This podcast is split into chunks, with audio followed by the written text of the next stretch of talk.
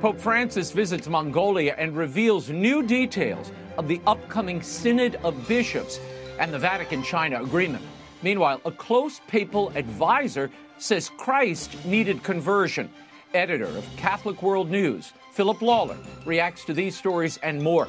And a new book claims that feminism and its origins have contributed to the decay of modern culture. Fellow at the Ethics and Public Policy Center, Carrie Gress, discusses her new book, The End of Woman.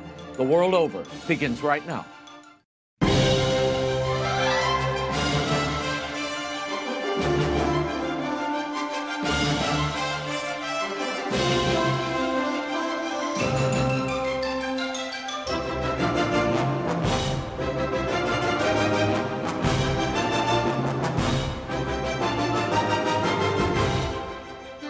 Now, Raymond Arroyo.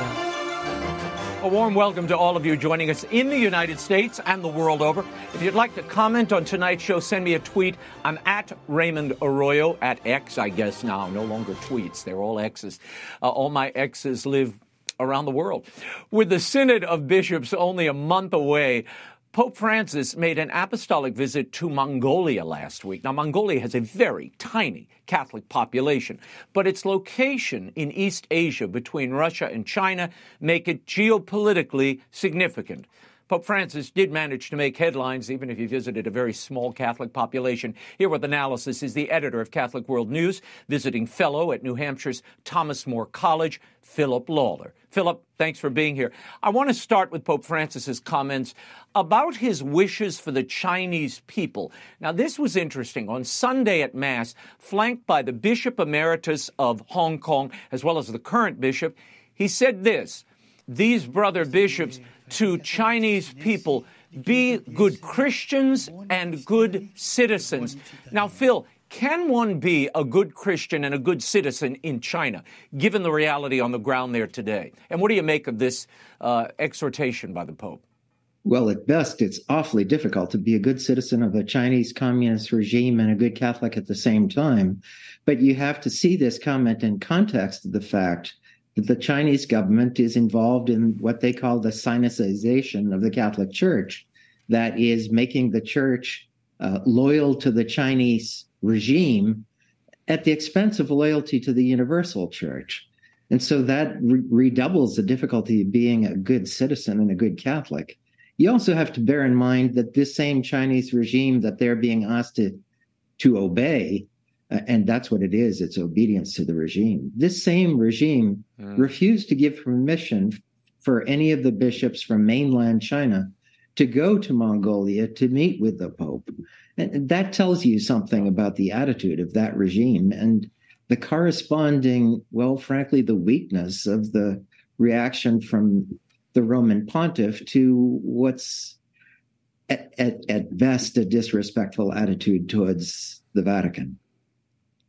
Yeah, well, and and a, and a murderous attitude toward the faithful in China. Uh, but on Monday, on the papal plane back to Rome from Mongolia, Pope Francis addressed this China situation again. He insisted that relations between the Vatican and China are going very well. He said this, quote, relations with China are very respectful. Personally, I have great admiration for the Chinese people. They are very open people. There is a commission to nominate bishops that works in collaboration between the Chinese government and the Vatican. A dialogue has been open for a long time. I think we have to move forward in the religious aspect to understand each other more so that Chinese citizens do not think the church does not accept their culture and their values, and that the church represents another foreign power. This friendly road is well traveled by the commission, chaired by Cardinal Pietro Parolin. They are doing a good job, even the Chinese side, a good job. End quote. Phil, can you decode that? And what of the news that the Vatican and China have this apparently long-standing commission to appoint bishops? Well, let me pick out a couple of phrases from that statement by Pope Francis. One is when he said, the relations have been very respectful or are very respectful. Well, they're very respectful in one direction. The Vatican has been very respectful of Beijing. It is not mutual. And then I want to just sort of put a pin in another thing where he said we have to move forward mm-hmm. because I think we're going to be talking about moving forward later in this broadcast in this conversation in another context. Mm. But when he talks about the commission, yeah. there is a secret agreement between Beijing and Rome regarding the appointment of bishops. We don't know what that agreement stipulates. Apparently, there's a commission to appoint bishops. Here's the problem they haven't been appointing bishops. It's very, very slow going. The most recent hmm. appointment of a new diocesan bishop in China was the Bishop of Beijing, who was transferred from another diocese without any approval of, apparently without any notice to the Vatican that it was going to hmm. happen. So that is hardly respectful. The same Cardinal yeah. Cardinal Parolin said it looks as if the Chinese government, the Chinese regime, is simply ignoring the terms of the agreement. Th- this is not respectful, and it's not helpful, and it's not productive. Phil, what's amazing to me is the deference and the kindness and the gratuitous signs of respect, even the blessing of essentially Xi and his and his commandants being adjunct members of the Congregation for Bishops in Rome. That's what this amounts to. The Pope is giving his blessing to this adjunct Chinese uh, commission on bishops apart from the Vatican. And what do you make of the Pope's suggestion here that the Chinese people are concerned about the church representing another foreign power, and somehow the Chinese people are the ones that need to be placated and calmed down? Yeah, well, of course, that is, frankly, that is the Chinese government's propaganda line. And it's been the propaganda line through the ages of practically every regime that's at odds with the church, that the church is a foreign power and that Catholics right. in whatever country it is, in this case, China, should be suspicious of the church, of the universal church. That's not an attitude of loyal Catholics. That's an attitude of communists. And it's frankly frightening to see it coming out of the mouth of the successor to St. Peter. Hmm. I want to move on to comments the Pope made about the upcoming Synod of Bishops on Synodality. Uh, Pope Francis was asked about a new book by Cardinal Raymond Burke called The Synodal Process. Now, in it, Burke refers to that synodal process as a Pandora's box that could cause calamity and confusion. Pope Francis reacted this way, quote, but if you go to the root of these ideas, you will find ideologies. Always, when one wants to detach from the path of communion of the church, what always pulls it apart is ideology. And they accuse the church of this or that, but they never make an accusation of what is true. It is made up of sinners. They never speak of sin. They defend a doctrine, a doctrine like distilled water that has no taste and is not true Catholic doctrine. That is in the creed. And that very often scandalizes. Phil, uh, we could spend a half hour just unpacking this, but um, I mean, the idea that a doctrine, you know, is somehow, uh, if it's not in the creed, then it's not Catholic doctrine. I don't know where that comes from or, or who devised that, but uh, I'll move past that for a moment. What of this concern for ideologies? Isn't ideology driving this entire synod? Sex and gender and women's rights, and I mean, isn't that a part of this? That, that's a huge part of it. In fact, I'm thinking if if if I could uh, be known for one law. The Lawler's law would be when the other side starts accusing you of something, take a careful look because it's probably that's probably exactly what they're doing.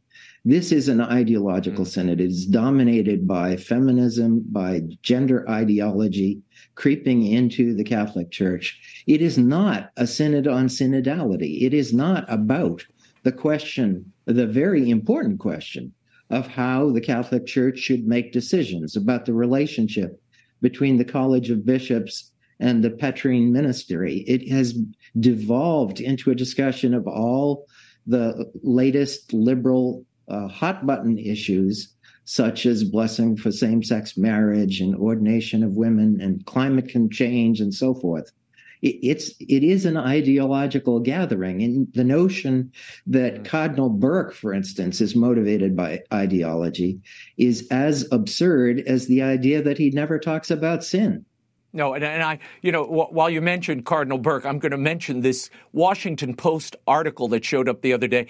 It reads the headline Pope Francis chides his U.S. critics, but whom does he have in mind? And uh, the writer, Jack Jenkins, I love this little disclaimer. In the middle of the piece, Phil, he says, Before we move on, a few personalities on the Catholic scene whom Francis may or may not have in mind. So, and, and I'm listed, uh, Tim Busch is listed, Bishop Strickland. Amazingly, Cardinal Burke didn't make the list, and neither did you. But it's clear what I, from what I'm seeing in the press, they are they are making this public enemies list of anybody who dares question what's about to happen at this synod. You're some somehow a bad person, and we need to call you out. Public enemy number one. This is silly stuff. I mean, if they think nobody's reading the Washington Post, first of all, more people are hearing this than read the Post. But uh, it is interesting that you see these columns coming out, basically ad hominems and dumb attacks on people uh, of real of real substance in some cases, theologians and holy men and women across the spectrum. Right, and obviously these are the they may or may not be the people that Pope is thinking about. They're the people Jack Jenkins is thinking about for sure. And it's open yeah. season now for a lot of liberal commentators to do things like that, to say, well, you're beyond the pale. We can't talk to you. You're, you're one of these radical ideological Catholics. And you notice, by the way, in all of this discussion, there's no dis- there's no debate on the substance of the issues. Cardinal Burke right. is suggesting that there is a problem that we could have a runaway synod. Well, the way you answer that concern, if you're really sincere about it, is you say, no, we're not going to run have a runaway synod. We're going to control it to the issues on the agenda and look what's on the agenda. And then, of course, you have a problem because these issues are on the agenda. Right. Well, this, this, is the whole problem. You're right. No one will talk about the substance, and it's ad hominem, silly attacks based on he interviewed that person and he knew that person. And I mean, this is crazy. It's it's slanderous and it's attacking people's reputations without engaging the argument because you can't. Phil, also on the papal plane, Francis was asked about the synodal discussions and whether they would be held in open. Pope Francis said this here's the quote On the process of the assembly, there is one thing that we must safeguard the synodal atmosphere. This is not a television show where you talk about everything. No, there is a religious moment, there is a moment of religious exchange. Without this spirit of prayer, there is no synodality. It becomes politics and parliamentarianism. The synod is not a parliament regarding the privacy of discussions. There is a department headed by Dr. Ruffini, that's the media uh, office at the Vatican, who is here and who will issue press releases about this regarding the synod progress. In a synod, it is necessary to safeguard religiosity and safeguard the freedom of those who speak. Now, Phil, what do you make of a, a, moment, an event, billed as listening to the voices of the whole church, now held in private with an invite only group of people who are of like mind? Well, it's contradictory, uh, uh, but then it's not the first contradiction. This has been from the get go a synod that is advertised as being open to everybody, but in practice, the people who are invited, the people who are sort of uh, let through the various filters, the people who are invited, who are involved in writing up the preparatory documents, that's all fairly tightly controlled. And this synod, mm-hmm. frankly, like every synod before it, will be t- more tightly controlled. The restrictions on press access or public access, to me, are most significant because the last few synods have seen outbursts. The one most dramatic, I wish I'd been there, was Cardinal Pell, yeah. the late Cardinal Pell, slamming down something mm-hmm. on his desk and saying, You must stop manipulating this synod. Uh, that doesn't make good TV for the people who are trying to control the process. Right. Yeah. And, and, uh, you know, I was about to ask you, why can't the church hear and watch these discussions if this synod is so important, so seminal? And look, if we're worried about protecting religious moments and moments of prayer, if that's what this is, then we should stop broadcasting papal events and all those papal meetings. Those are allegedly religious moments too, right? Of course. And what I don't understand this. Are you afraid if you want a prayerful atmosphere? Are you afraid of the public seeing people in a prayerful atmosphere? I don't, I don't understand that concern at all.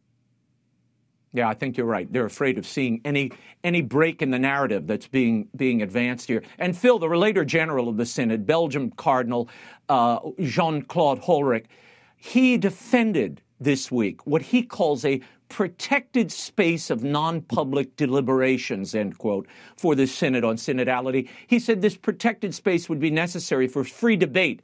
Why keep these discussions hidden? If they're matters of such importance, and particularly when they will greatly affect the faithful, shouldn't people be able to hear what's, what the church is deciding for them?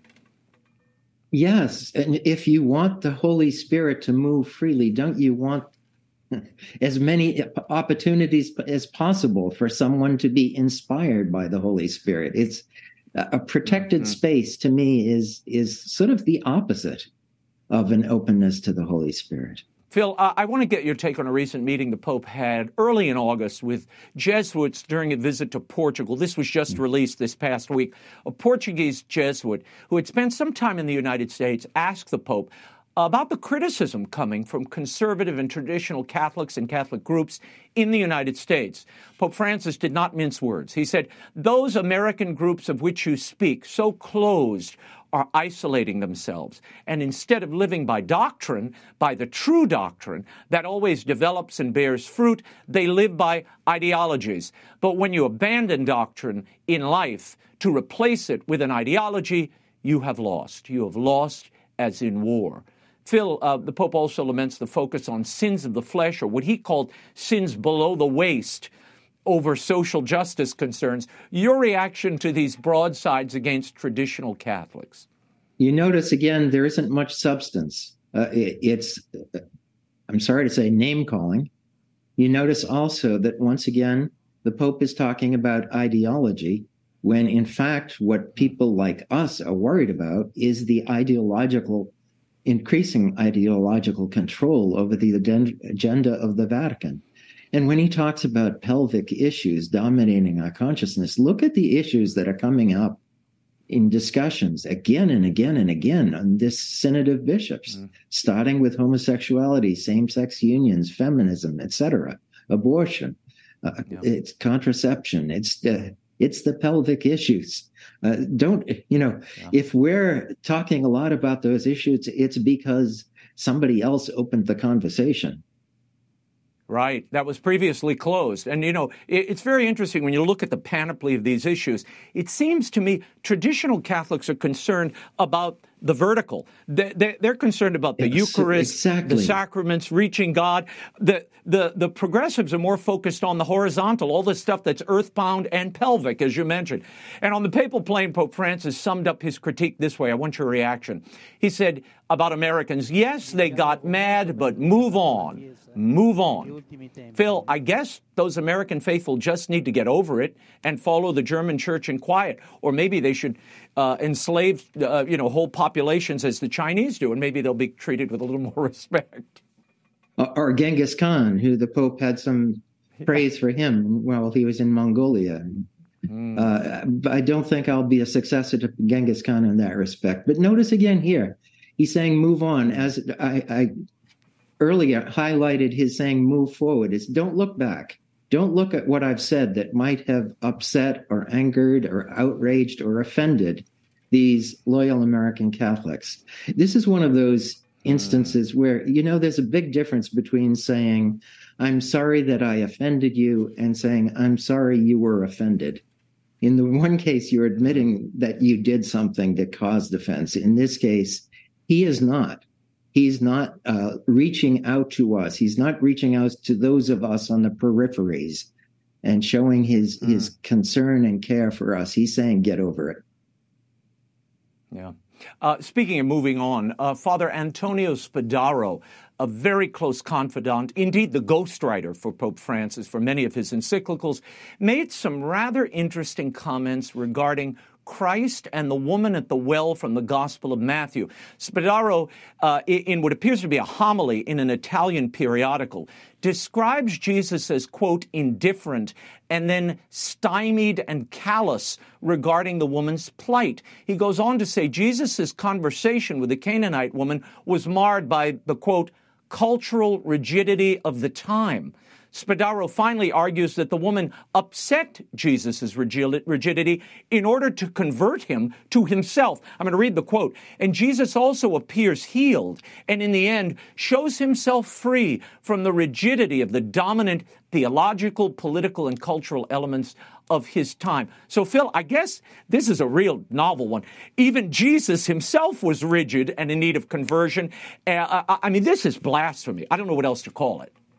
I don't either. And we're living in an upside down world when uh, uh, someone who's so closely in touch uh, with the man on Peter's throne is giving the world this sort of, uh, well, blasphemous understanding where it's not that Jesus converts people, it's that people convert Jesus. I mean, that it's mind boggling and in a better day, yeah, no, no, it, in happier days, it would it would bring immediate consequences, negative consequences for Father yeah. Spadaro.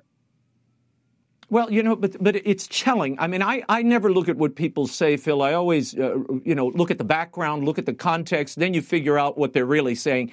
It reveals a certain hatred, indeed a disdain, a looking down upon Jesus Christ Himself, who you claim to have committed your life to. I mean, look, if, if I work for you, if I come work for Lawler Enterprises, and then I go out and I say, you know, that Phil Lawler, he's one rigid guy. I mean, he really needs, he, he, what he really needs is a conversion.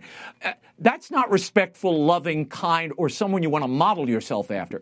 This is, I, am just amazed at this statement. But I guess, um, you know, non rigidity is the, uh, the chic of the day, so we all should jump in. Phil, it was also announced recently that Pope Francis will release part two of his environmental encyclical Laudato Si on October 4th. I know you're awaiting that drop any moment. I know you've been sitting at the computer waiting. The feast day of St. Francis. Laudato Si was first released in 2015. Its focus was care for our common home, the environment. Why do you think we need a sequel to the original?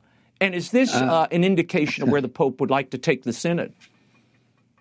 Well, to the latter question, yes. The Pope obviously wants climate change is very much near the top of his agenda. And if I if I know you read the uh, material coming out of the Vatican every day, as I do, and so much of it is about climate change. Uh, to the first question, you want to know why we need another encyclical to follow up on the first one, which is already one of the longest encyclicals ever written.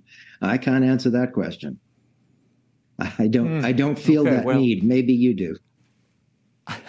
I'll have you back to summarize it. Give us the cliff notes for the audience in October. Phil, uh, in late August, Pope Francis chose uh, a pro abortion, pro LGBT Argentinian judge to head a new Vatican Institute for Social Doctrine. Former Supreme Court Justice Raul Eugenio Zafar. He was chosen to lead the newly created body that will deal with social justice and colonialism. Now, this gentleman has been accused of renting out apartment property he owned to a brothel. He exempted a pedophile from prison time. The list goes on. I don't want to get too graphic here, but what does this appointment tell us? Again, this man was hand selected by the Pope.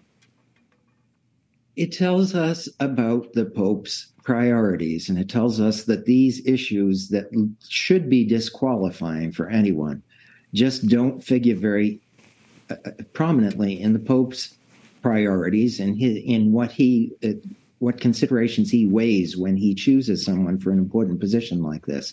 Why does he choose this man? It has to be because he's ideologically compatible on other issues. I bet you would find that he's okay with the Pope on climate change, for, for instance. Mm-hmm. It's it, it, it's a blindness and it's a blindness that we've seen before, and we've seen it carried out in the Pope's complete change of the Pontifical Academy for Life, which is now very much concerned with, guess what? Climate change. So it's an ideology.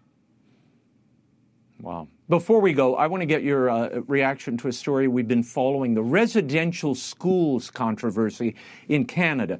For two years, we've been reading really horrendous, salacious stories about hundreds of First Nations children allegedly buried en masse in unmarked graves by individuals who ran these Catholic institutions. There have been apologies issued, etc. Excavations at the sites of these institutes have been ongoing, Phil, and to date, they've recovered zero human remains. Phil, the question is how did these accusations come to be, and why have they persisted for so many years without any evidence? Who's been pushing this narrative? It's an anti Catholic narrative, and it's open season on the Catholic Church in Canada and in many other places, but it's pretty advanced in Canada. And you've had a political movement uh, the mm. thrust of which is to blame the Catholic Church for all the ills of the residential schools. And the residential schools definitely had problems. I, I'm sort of appalled by the history of them myself. But let's keep right. it keep in mind how they were established. They were established by the Canadian government which handed them over mm. to religious congregations to run them and then didn't give them enough money to work with. So, yes, there was inadequate food, inadequate housing, inadequate everything, maybe inadequate burials. There may have been mass graves. I don't know.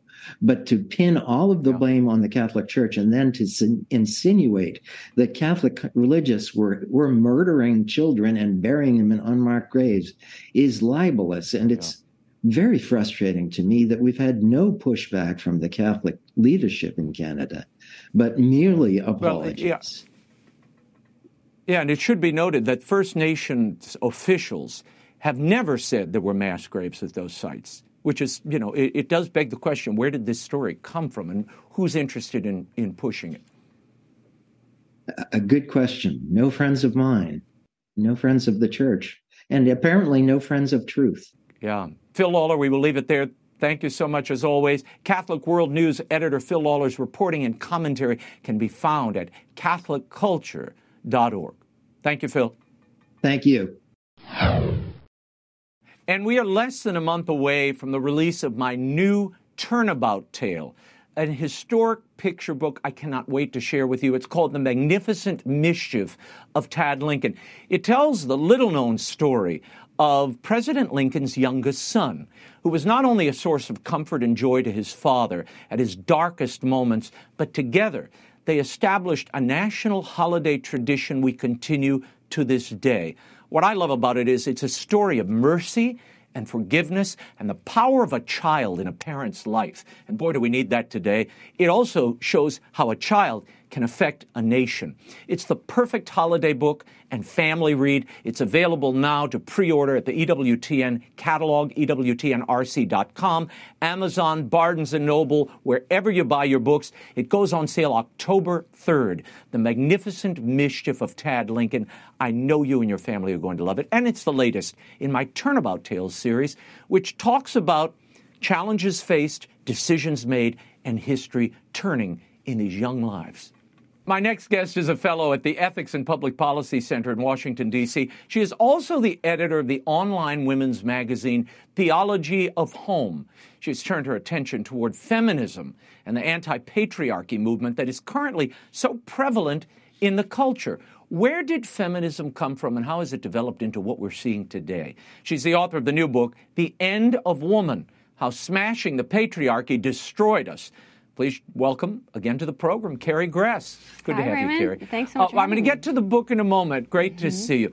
But first, I want to talk about this cultural phenomenon happening right now mm. the Barbie movie. I mean, it's made over 1.38 billion dollars at the box office. Mm-hmm. It's become a girls' night out favorite with women, yeah. old and young. It is the highest grossing film in Warner Brothers history. Yeah. Tell me, Carrie, your reaction to the movie. Why did you take time to write about it, mm-hmm. and what is the impact on the culture at large? Yeah, no, I think it's a great question. I uh, begrudgingly went and saw the film with my two teenage daughters, and um, you know, I found it incredibly painful, partially because I've just written this whole book about smashing the patriarchy and what this has really done to the culture. And you know, I wasn't disappointed in the sense that it it, it was just an amazing piece of propaganda to promote the the um, smashing the patriarchy. And you know, if you look at the men in the film, not a single one of them is is needed or necessary. They're all um, incredibly, you know, just useless characters. But also, they make the point that the patriarchy is something that really creates havoc in a culture and disorder and chaos. Um, and it's really the matriarchy mm. that brings order to things. So I, think it's it's incredible because that that's the strong message. But it's really wrapped in a lot of pink. Mm. It's wrapped in a lot of nostalgia for those of us who played with Barbies when we were little. And it has some very tender moments in it, I think, as well, uh, that really hit the hearts of women. So I, I, think we're just so used to the the propaganda machine that we don't really even realize how it's kind of getting around our defenses and and leading mm. us to think about men in, in the way that they would want us to. So I think it's just a new effort by feminists mm. who are aging significantly um, to bring on a whole new raft of, mm. of young women to the ideology. Mm. In your book, The End of Women, you write about the fairy tale and how fairy tales have changed over the years, particularly with the advent of modern feminism. Yeah. Um, is is Barbie a modern day feminist fairy tale? What is the moral of that story? Well, I think the big push of Barbie, I mean, especially in this movie, is to make women th- think that they don't need men, that they don't need children, that those are unnecessary things. And this is, mm. you know, the argument that feminists have been making really since the very beginning, uh, because they've been asking the question, how do we make women more like men, not how do we help women as women? Um, so you can see that. So it's really this this mythology, this belief that somehow women are going to be happier if we are, you know, the independent woman who doesn't have a family, has no connections to family, has no children, um, and then we can just sort of live mm. in this perfect Barbie world, I guess. Hmm. Where do these new fairy tales have their roots? I mean, you identify mm. sort of the yeah. the founding myth, if you will, uh, mm-hmm. uh, for much of what we're seeing and have seen yeah. over the years. Yeah, I went back to the to first wave feminism, and I was su- struck, you know, so much over and over again by the things that I found there because I was had been told that first wave was was relatively, you know, intellectually pure. Um, but I just the story certainly starts there. But I think the big issue, and you know, this much of this, the ideology has evolved over the centuries. Um, but I think the big piece really was came about when feminism linked arms with communism, and men were suddenly made automatically the oppressors, and women were made the victims. Um, and that's that changes the script a lot when you have women um, and men, you know, have this kind of automatic animosity towards one another. And that's what we've been living through and living with mm. for, you know, yeah. at least the last 50 years, but actually it goes back much further than that, I think. And that's what I explore in the book. Yeah, and you write in the book about how feminism has flipped the notion of what once were considered virtues mm-hmm. uh, and vices in classic mm-hmm. fairy tales. Uh, uh, give us some examples of that. How in our, you know, in our every the stories we tell our girls, the stories we tell our boys, how it's kind of laced with this um, revisionist thought that at mm-hmm. times you say is counter nature. Yeah, no, absolutely. I mean, I think one of the biggest pieces is envy. I think our whole the, the women's movement has been built upon envy and this um, sort of this weird schizophrenia that women have with men. You know, we want to be just like you, but we want you to become just like us, but we also hate you. You know, it's this very odd dynamic going on. Um, so I, you know, this is something you can't possibly build a culture on is is resentment. This is not um, or envy, um, mm-hmm. where you are wishing the, the, ill upon others, and that you know that's what's loaded in the whole notion of smashing the patriarchy is this idea of getting rid of men. I mean, this is not a new idea. It's, it actually mm. has some very deep roots in the 70s and onward. So um, those are the kinds yeah. of things that are being flipped. Uh, Carrie, why did you title the book "The End mm-hmm. of Woman"? Mm-hmm. Is the situation that dire?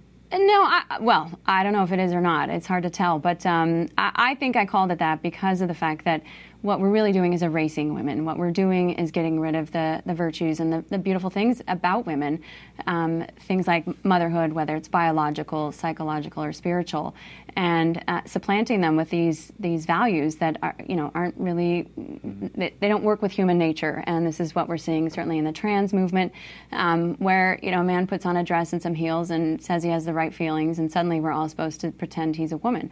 Um, but that in no way, obviously, is really a, a true reflection of what authentic womanhood is. Mm. You also write about women's happiness and mm-hmm. a dramatic 2009 study issued mm-hmm. by the National Bureau of Economic Research, and it revealed that women are not growing happier yeah. as feminist ideals are, are sort of embraced. Mm-hmm. What do those findings tell you yeah. about the movement? Mm-hmm. and the things it promises to women. Why aren't mm-hmm. women happier?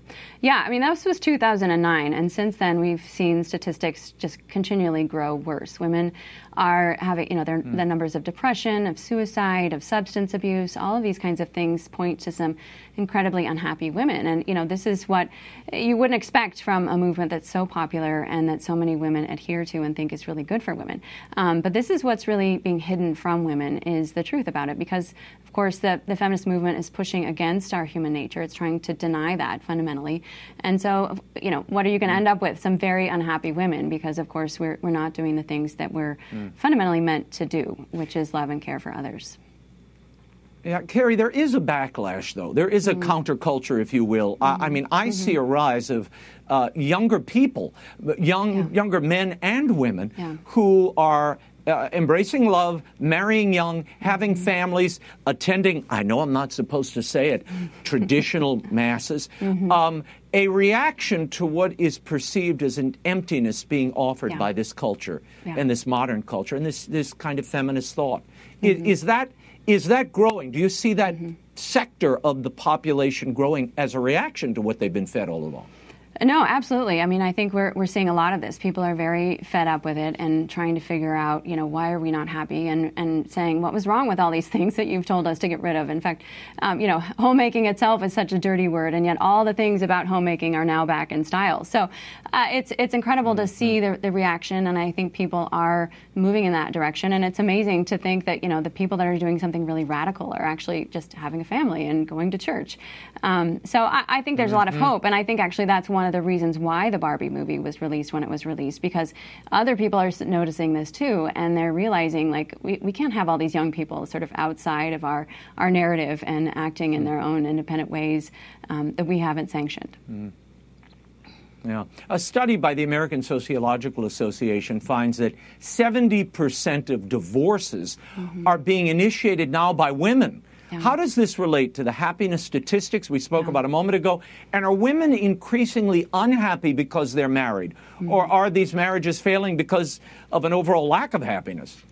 Yeah, I think that's a great question, but I know some of it has to do with the fact that women have really bought into this kind of consumeristic approach to relationships. I mean, we're not, we, we, often we don't have great role models. We also have sort of the um, whispering tribe of friends who may or may not be married or also who are divorced um, who are saying, you know, you're going to have a much better life without this man, or if you didn't have these kinds of commitments. Um, so I, I, think that's part of the problem of just what the, the culture itself is telling women uh, that the grass is always greener, and that, that, you know there's there's something to be said for going out and looking rather than um, just mm. persevering through the way that people have in the past and really found um, kind of deep satisfaction with it. You know, people that have been married 30, 40, 50 years, um, the beauty with that. Instead, when the, the going gets difficult, then it's easy to um, decide that you want more girls' nights or, or whatever. Mm, uh, you, you, also, uh, Carrie, you talk about something called bureaugamy, which mm. is a new mm-hmm. kind of chic term that yeah. uh, some of the, the young are embracing, or single rather, mm-hmm. a term coined by a sociologist. Mm-hmm. Um, where did this bureaugamy mm-hmm. idea arise, and what does it mean for those who might not have heard of it? Yeah, so bureaugamy is really just this idea that a woman is married to the state or to the government. And um, it, it mm. came about because this is what we're seeing, especially among the poor in our culture. M- marriage itself has actually become kind of a status symbol, like something to which women aspire. Mm. And not all women are going to be able to achieve that. And so a lot of these women just give up, um, or, you know, they just find themselves uh, pregnant and um, they, there's no husband or, or boyfriend around to raise the child. And, you know, parenting and motherhood put you in a very vulnerable position. And so somebody's got to help out. And that's what we're really seeing in the United States, especially among the poor, is this long-term relationship with the, the government. And, that, and that's, um, you know, become the hmm. norm mm. much more so than the old-fashioned idea of, of mm. raising a family as a married couple. Wow. So the government as spouse. Mm-hmm. It's really yeah. frightening. Yeah, um, it is. in, in the book, you, you you highlight women who are abused and mm-hmm. were abused, yeah. some of whom went on to become leaders in the feminist mm-hmm. movement. You state the following quote, among nearly every woman involved in feminist thought, mm-hmm. from Wollstonecraft uh, and the early suffrage movement to Simone de Beauvoir, Betty Friedan, Kate Millett, on and on, Gloria Steinem. The common thread is that all these women were broken. Broken either by parental abuse, sexual trauma, drug use and abuse, and mental illness. Some of these women experienced all of these wounds. Mm-hmm. Is feminism largely a reaction to those kinds of abuses that you mentioned there uh, to women throughout history?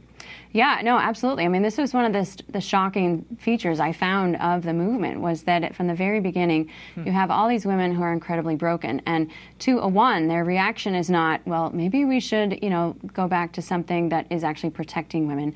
Um, instead, they, they just are pushing more and more towards a liberalization of laws and mores and, and scuttling the very things that actually have protected women in so many respects over, you know, throughout the centuries in healthy societies.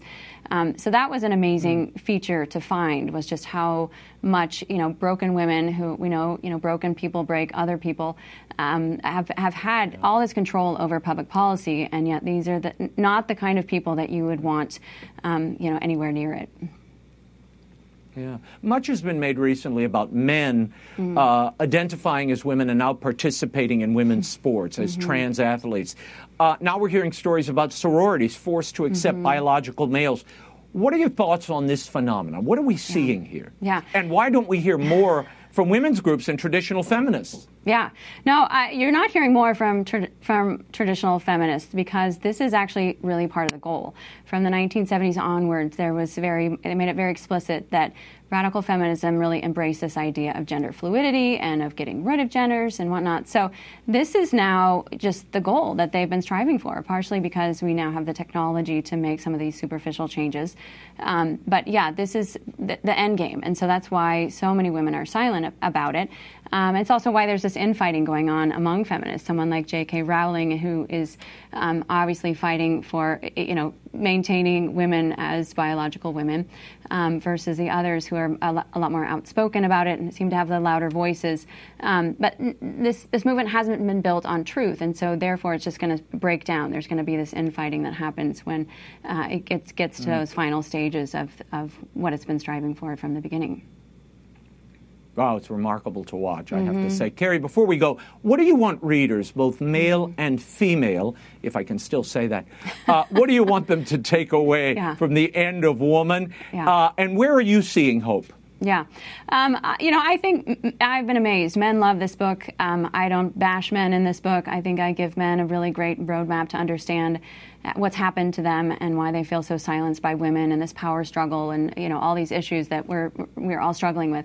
Um, so I think that that's you know what I would love men to take away. I would love women to know you know just to start looking behind the curtain and seeing that we're being indoctrinated every day in so many different ways that the culture is against us and to really start looking into you know women that you respect and into literature and uh, you know finding alternative ways to really understand what it means to be feminine than what the the, the narrative is um, but I, i think we can see hope in a lot of places, like um, certainly moms groups. You know, this is the Moms for Liberty and um, Moms for America. These are, are groups that are um, providing women a place to actually have their voice heard on you know a, a bigger scale. Um, but I think we have a lot of work to do on the mm. cultural level because this is really where they have, have schooled us so much is um, by having mm. movies and literature. You know, Barbie's a perfect example of it, and uh, we on the, the pro life and, mm. and Catholic side just haven't pushed into that yet and started giving our own message, which frankly is a lot more compelling and, and beautiful. Yeah, Carrie, as you were speaking and as I read the book, I kept thinking, you know, when the culture discards something, mm-hmm. nature inevitably prevails. Mm-hmm. And you're seeing this kind of movement to cooking and gardening and knitting and yeah. crafting. And it's become very chic to be mm-hmm. a, a, homemaker, yeah. except without men and without children. That's but all right. the other trappings are there. Yeah. So it's yeah. it's a very fascinating cultural phenomena we're watching. Now yeah. we got to complete the circle and you know bring the hu- husband and That's kids right. there, and it'll. That's it'll, what we're working I on think, now. Be more rich. That's right. Yeah. The End of Woman How Smashing the Patriarchy Has Destroyed Us by Dr. Carrie Gress is available at bookstores everywhere and online from Regnery. Visit our website, carriegress.com. Thank you, Carrie. Thank you. She is the anchor of Fox News Sunday, chief legal correspondent, and host of Livin' the Bream podcast, as well as a best selling author. Her new book, The Love Stories of the Bible Speak Biblical Lessons on Romance, Friendship, and Faith, is in bookstores now. Please welcome back to the program my pal Shannon Bream. I'm delighted you're here. Now, we had a little conversation when you first launched the book, and I'm glad we can go a little deeper. This is your third book mm-hmm. telling stories of the Bible. The first two were concentrated on women of the Bible mm-hmm. primarily.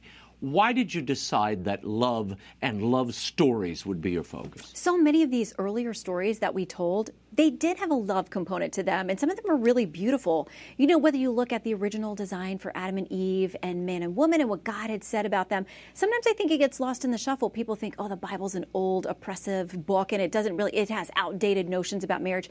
But man, it's full of really good advice. And if you go back to what God actually said mm. about marriage, it was a very positive thing, and men and women in partnership and really being each other's best supporters and with the help of God's unconditional love to guide us in how we're supposed to love. Yeah. I, I, love the way you intro the book. I mean, this is really about God's love for us. That's part of the romance that and love that you're getting at here as well. In, in the intro, you write this. It's a quote from St. Paul. The entire law is summed up in a single command love your neighbor as yourself. Now, this is so difficult for many of us mm-hmm. to do, but how do these stories help illustrate not only God's love for us, mm-hmm. but how we're called to love one another? Yeah. What, what surprised you as you saw? Because sometimes when you frame things differently, mm-hmm suddenly parts of the mm-hmm. story stand out that might not have before. Yeah, over and over in the New Testament, Christ is asked about how do you sum up the law, and it always goes back to that about loving God with all your heart, soul, mind, and spirit, but love your neighbor as yourself. And I checked; there are not any exceptions. Um, sometimes the sometimes we're the difficult person to love, but mm often we have to deal with people like that in our lives. It could be a coworker, it could be a family member, it could be a neighbor, whatever it is. God didn't say like, "Oh, you get a pass for them." He says you have to love them the way you love yourself. And we're all born inherently selfish. I think we have to fight against that. But think about how you want all the best things for yourself, and we're we're called to be humble and to really look out for the good of other people. Shannon, what popped out at me as I read this, first of all your spirit is throughout the book. And I know your love of the scriptures. I know this is not just a curiosity for you, mm-hmm. it's a part of your life. How did that inform the stories you decided to choose here? I mean, you, you open with the Song of Solomon. Now, this is oh, one boy. we don't hear this one from the pulpit too often, right. or if you hear it, it's in little tiny bits and pieces. When you read, it forced me to go back and read the right. whole thing when I encountered this chapter. I mean, this is pretty hot stuff. But what does it say about the nature of married love?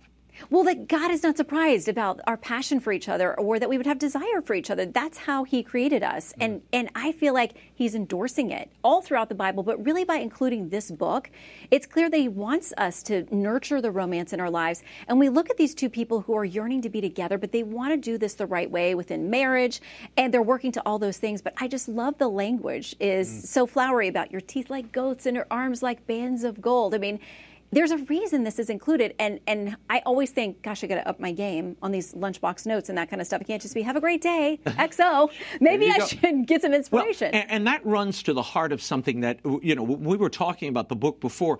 Something I saw is the practical aspect of this book. Mm-hmm. It's not just a Bible study because some mm-hmm. people will say, "Oh, that's a nice thing. That's part of my meditative life." It also is a practical application. There are practical lessons that you kind of draw out of these stories that we can use in our own lives.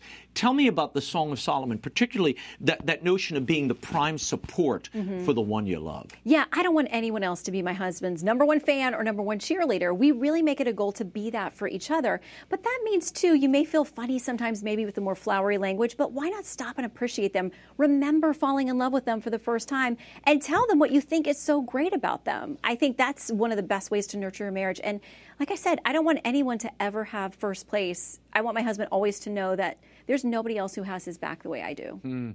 Now, now, there's another story that you probably don't want to go around mimicking, and that is Samson and Delilah. Oh boy, who yeah, who figure here. Why include them? I mean, this is the ultimate dysfunctional relationship. Yeah. Why did we need to know about Samson? You know Delilah? what? In all the books I've done, I include the flawed, messed up relationships and individuals because that's all of us. I mean, none of us are without sin. Christ is the only one in the Bible, and our heavenly Father. And so you think about that and think, okay, I want to make sure that people know, like, no matter what's gone wrong in your life, whether it's circumstances that have come to you or you've made bad decisions, we all do. It's okay. God can work through those. And even at the end of Samson's story, as much as he messed up, he called on God one last time and God was faithful. He was always there yeah. and came back to honor Samson when Samson humbled himself and asked for God's help. Hmm. yeah, no, that, that, the lead up to that, though, is yikes. It was a mess. It's a mess, to say mm-hmm. the least. Yeah, the real housewives of Judea. exactly. In, in, a recent op ed you wrote, uh, at Fox News. You talk about the importance of friendship and the love between friends, uh, which you also include in the book. And you point out that recent studies show that men are suffering from a friendship recession. According to the Survey Center on American Life, the percentage of men with at least six close friends fell by half since 1990, from 55% to 27%. The study also found the percentage of men with any close friends jumped 3%, or without any, jumped from mm-hmm. 3% to 15%, a five fold increase. What did that tell you, and why did you decide to include friends mm-hmm. as part of these love stories in the Bible? I think we're created to be in community, and those numbers are so sad to me and Yeah. really kind of shocking. And I talked to a number of pastors and priests about that number and about friendships and why we can't, aren't better th- about those in modern society. And they said, you know, we have not placed a value on them like we used to. And we used to be in our communities and know our neighbors and know people at the Elks Lodge or at the Boy Scout troop or in our churches. And we've we've let some of our houses of worship go. People aren't gathering there in the same ways. So I thought, listen, Jonathan and David, Shadrach, Meshach, and Abednego, mm. people who stood together through very difficult circumstances. We all want those kinds of friends, but it means we have to be those kinds of friends. Yeah. And I want to talk for a minute. You include the story of Job and his mm-hmm. friends. Mm-hmm. Why that story? Now, now they came to, to comfort him, mm-hmm. really, after his life, you know, is turned upside down. What was the lesson there, and why include that particular story? Man, such difficult, horrible suffering that we're all going to suffer, but it's hard to imagine suffering as much as Job did. His friends initially got it right. They showed up for seven days. Nobody said anything. They sat there in sorrow together, which was a beautiful thing. And I think sometimes we worry about saying the wrong thing when somebody's grieving, but even just to show up, they'll remember your presence. And sometimes that's what we need more than anything. But they got off on a tangent when they tried to accuse him of harboring sin or doing something wrong. And God comes thundering back in defense of Job at the end, saying, You've gotten it wrong. This is my mm-hmm. faithful servant. I'm here to defend him. So, as friends, sometimes we get it wrong, but if we're there and we're trying to sit in the grief together, that's at least the greatest gift that we can give to someone. Talk, talk for a moment because it struck me. Um, and I, I look, I've always seen the parallels between Adam and Eve, and of course, you know, the Blessed Mother and and Joseph, and and Blessed Mother and Jesus. That that they become the new Adam, the new Eve.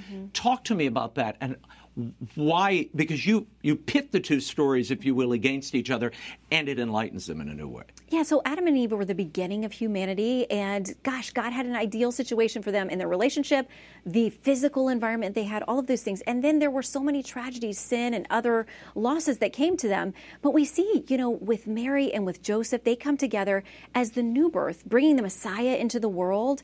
And it's a new opportunity. He's the new Adam. So, you know, he's mm-hmm. going to be the sacrifice that covers for all the mistakes that Adam made. That's one person who took us down the wrong path. But with Christ emerging and coming, he's the one person that will then, fully God, fully man, save us from our sins and the mistakes of the Garden of the Eden. Yeah. And Esther is included here as well, who you've talked about Yes. before. Esther is obviously a big hero for Shannon. She Green. is. She, she's, she runs throughout all of these books, really. Um, but here you talk about her, her particular, um, her friendship. And uh, I mean, you have a woman who's essentially, she's in a beauty competition, Right. You know, to win her husband on steroids. Yeah, it's like you know the Bachelorette biblical times. Um, what's the lesson here? I mean, these are these are two women who are friends. Mm-hmm. Uh, sorry, these are this, this is Esther and and uh, Xerxes. yes, I mean, the king, who, when it starts out, he's this impetuous, uh, not very nice guy. No. So he does have this crazy beauty pageant, and Esther ends up catching his eye. She has great honor. He chooses her to be his new wife, and we see him change. So we know that he was smitten with her. We don't know her side of the story, if she also fell in love with him. But we know that when she comes to him for help after God's divinely placed her where she was, that he offers her anything up to the half of his kingdom, which in those days would be unthinkable for a woman. So we see him really soften. And the, I, the lesson I took from it is that, listen, you may be in a marriage with a less than ideal spouse, the way it came together may be less than ideal, but God can still work f- through you. When you're faithful to him, that's a witness to your spouse.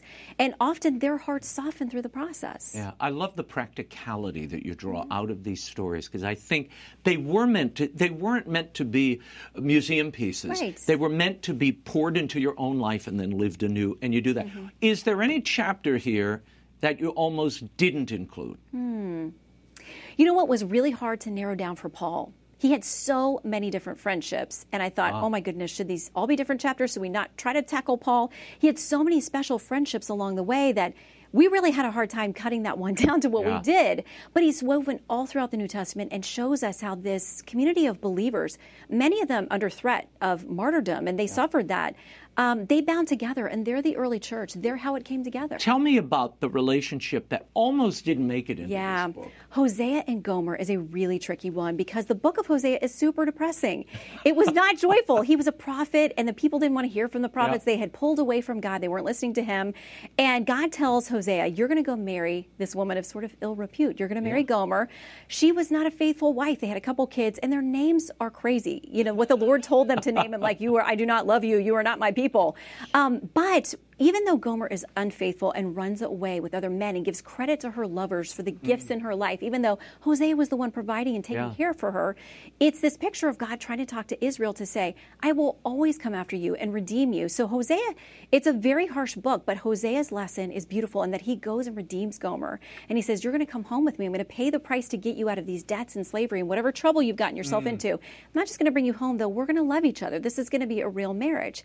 And I think God so often talks to us that way that you make mistakes, you run away, you chase other things. I'm always going to be coming after you to redeem you. Mm, no, it's a beautiful story. I mean, it's mm-hmm. not a not a sweet one, mm-hmm. but it, ends well. So that's what we have to mm-hmm. focus on.